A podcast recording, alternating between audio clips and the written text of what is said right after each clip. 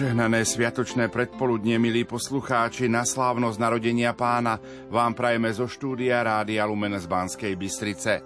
O tejto chvíle pre vás reláciu Poďme sa mu aj my pokloniť vysielajú majster zvuku Marek Rimovci a moderátor Pavol Jurčaga. Dnešná slávnosť poskytuje okrem toho výbornú príležitosť znova sa pokloniť novonarodenému kniežaťu pokoja, ako sa patrí, aby sa znova počula radosná evanieliová zväzť a aby sa zároveň vyprosoval od Boha na orodovanie kráľovnej pokoja veľký dar mieru. Slovo má v tejto chvíli profesor František Trstenský, farára dekan v Kežmarku. Po úrivkoch z Evanelia podľa Lukáša a Matúša ktoré obsahujú príbeh narodenia a detstva Ježiša Krista, teraz nasleduje úryvok z úvodu Evanielia podľa Jána. Ide o veľkolepý hymnus, ktorý začína známymi a nádhernými slovami. Na počiatku bolo slovo a slovo bolo u Boha a to slovo bolo Boh. Dôležitá voľba úvodných slov pre evangelistu Jána. Na počiatku. Preto, lebo evangelista Ján sa tým vracia na začiatok celých dejín.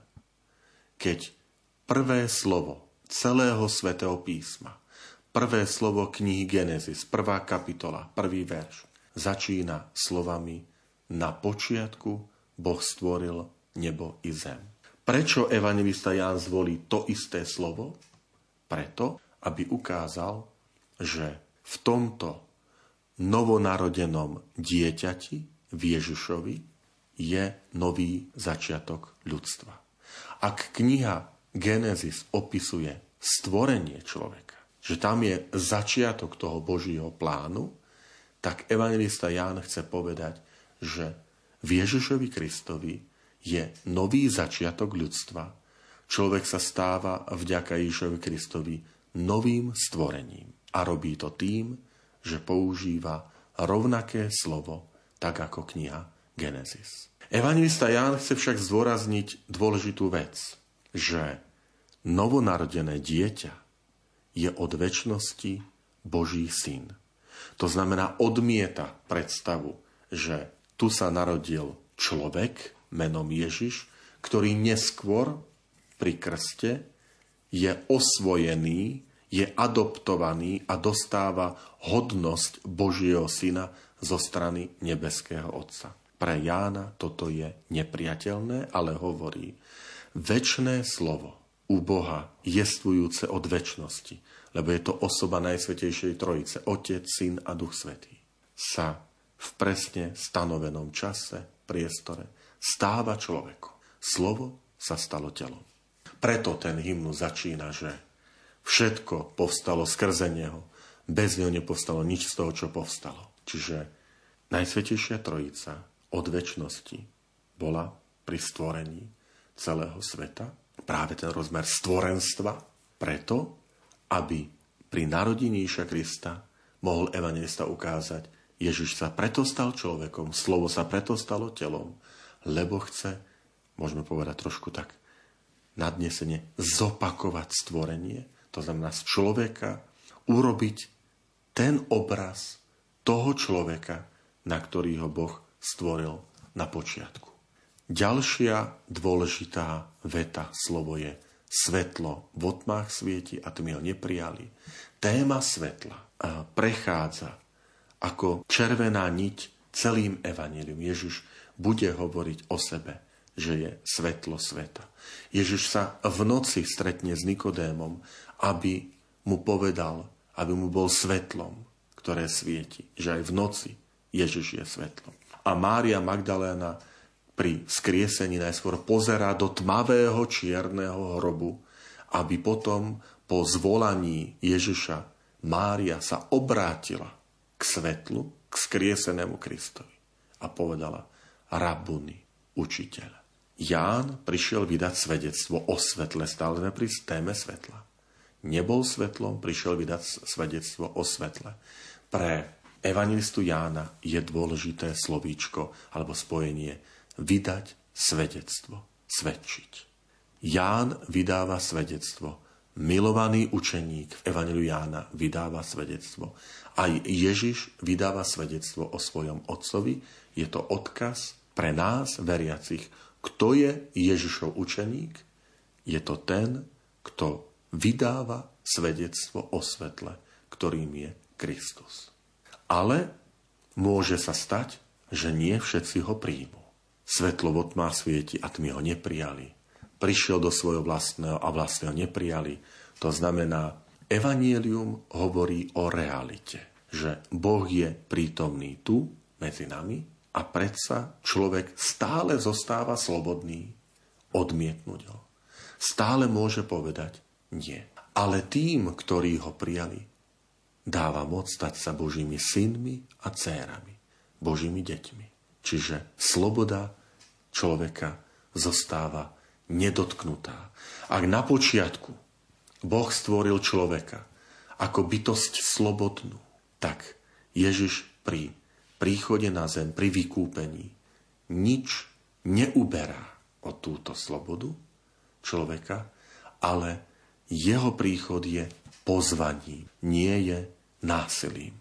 Takto je potrebné vnímať aj kresťanstvo, takto je potrebné vnímať aj Ježišovo evanelium, posolstvo, ktoré si pripomíname teraz na Vianočné sviatky. Sviatok narodenejša Krista je ponukou. Boh hovorí Ježišovi Kristovi, človeče, som tu pre teba. Prišiel som kvôli tebe. Slovo sa telom stalo a prebývalo medzi nami.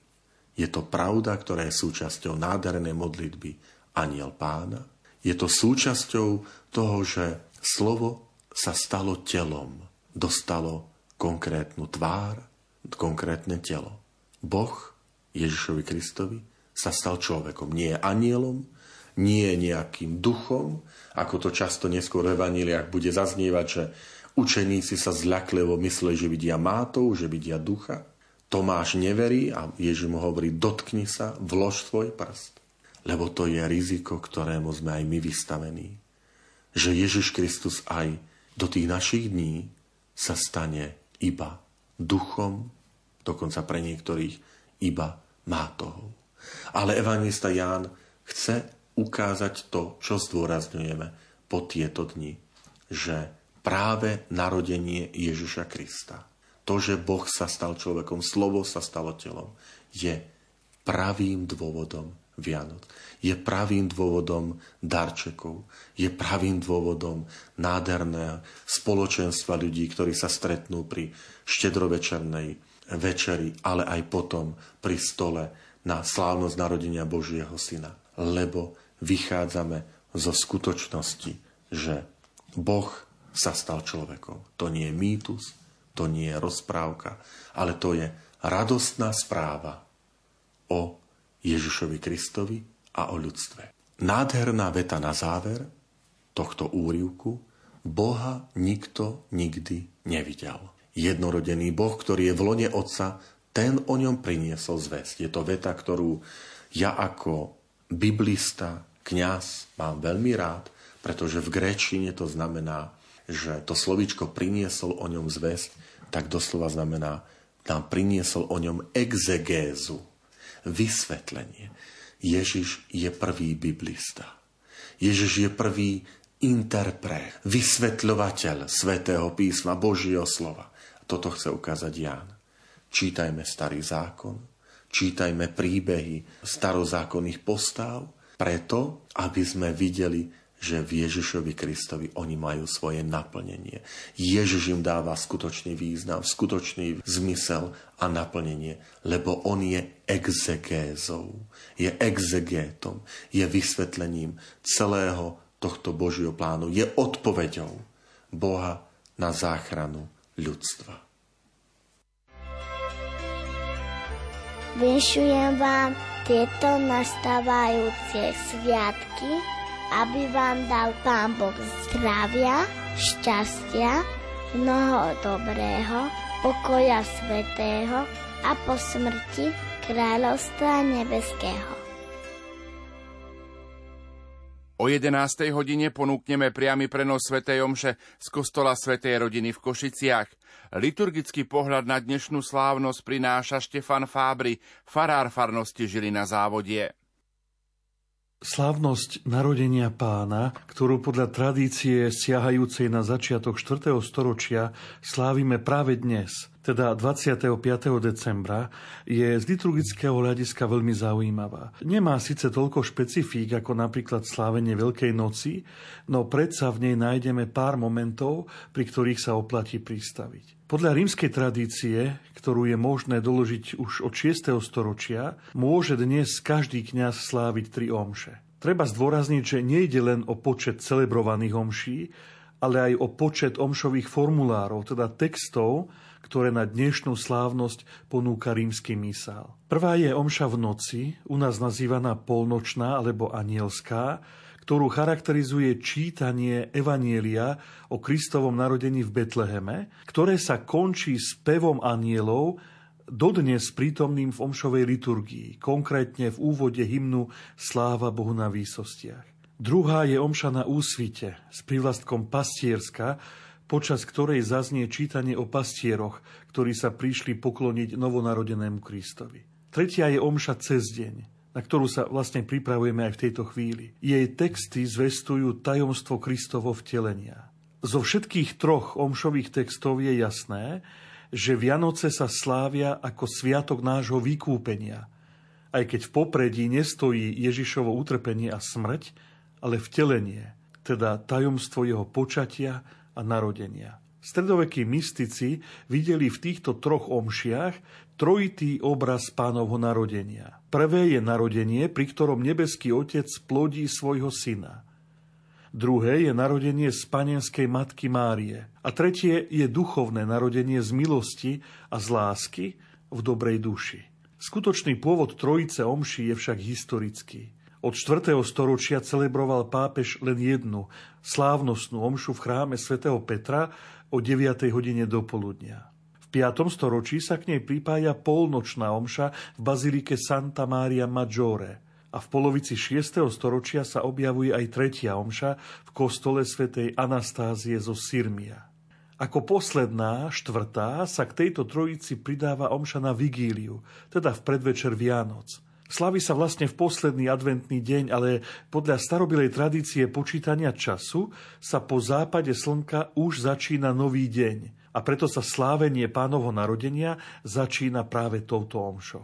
Zvláštnosťou omšovej liturgie dnešnej slávnosti, a to pri všetkých jej omšiach, je pokľaknutie počas význania viery. V smerniciach rímskeho misála nájdeme usmernenie, že symbol, čiže vyznanie viery, vedie k tomu, aby všetok zhromaždený ľud odpovedal na Božie slovo, zvestované v čítaniach zo svätého písma a vysvetlené v homílii.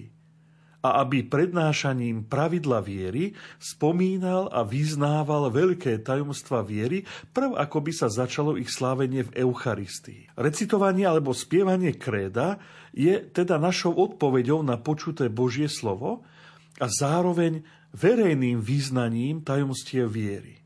Spomedzi všetkých to tajomstvo Božej lásky, ktoré vnímame ako najväčšie poníženie Boha, je vtelenie jeho syna. Keď väčší vstúpil do času, nesmrteľný vzal na seba smrteľné telo. Stvoriteľ sa stotožnil so stvorením. Tak to počúvame v Božom slove. A aby sme prejavili úctu tomuto poníženiu Boha k nám, aj my sa počas slov vyznania viery, pri ktorých sa spomína vtelenie, uponižujeme, teda ukláňame. No dnes a na slávnosť zvestovania pána 25. marca, keď tieto tajomstvá zvlášť oslavujeme, sa nielen ukloníme, ale koledami dotkneme zeme, tak ako to urobil sám Boh, keď prijal ľudské telo stvorené z tejto zeme. Liturgia takto oslovuje každého z nás a upriamuje našu pozornosť na to, čo je najdôležitejšie. Je to možno zvláštne, ale pri tejto tretej, no historicky najstaršej Vianočnej omši sa z počutých textov nedozvieme nič o podrobnostiach Ježišovho narodenia. Podstatou liturgickej oslavy totiž nie sú ani historické okolnosti, ani osoby, ktoré sa s malým Ježišom stretali, ale predstavenie toho, kto je Kristus. On sám sa stáva odpovedou na všetky potreby a životné otázniky človeka. Liturgia je preto hlásaním pravdy o Kristovi, zjavením skutočnej tváre Krista a zároveň pozvaním na túto pravdu odpovedať, postaviť sa pred Neho a odpovedať vlastným životom na to, čo sme prijali nielen ušami, očami, ale najmä srdcom. Zároveň si pri dnešnej slávnosti môžeme uvedomiť aj to, že pravdy Ježišovho života liturgia nielen oslavuje, ale najmä aktualizuje. Tak ako dnes anielského zvestovania, aj dnes narodenia sa netýka len toho jedného konkrétneho času v Betleheme či v Nazarete pred 2000 rokmi. Ale predovšetkým sa vzťahuje na to, čo sa medzi nami deje dodnes. Že Boh sa dotýka každého z nás a ku každému z nás prichádza ako Emanuel, teda Boh s nami. Ak by sme nahliadli do direktória o ľudovej zbožnosti a liturgii, našli by sme niekoľko pozorúhodných momentov, ktoré liturgia často aj v spojitosti s ľudovou nábožnosťou v dnešný deň zachytáva. Môžeme si uvedomiť hodnotu obdarovania.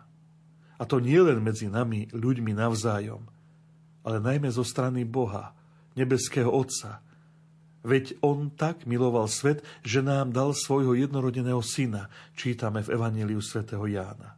Ďalej, posolstvo solidárnosti, ktoré sa prejavuje v dnešný deň práve tým, že Boh nás nielen podivuhodne stvoril, ale ešte podivuhodnejšie vykúpil, ako to budeme počuť v úvodnej modlitbe svätej Omše.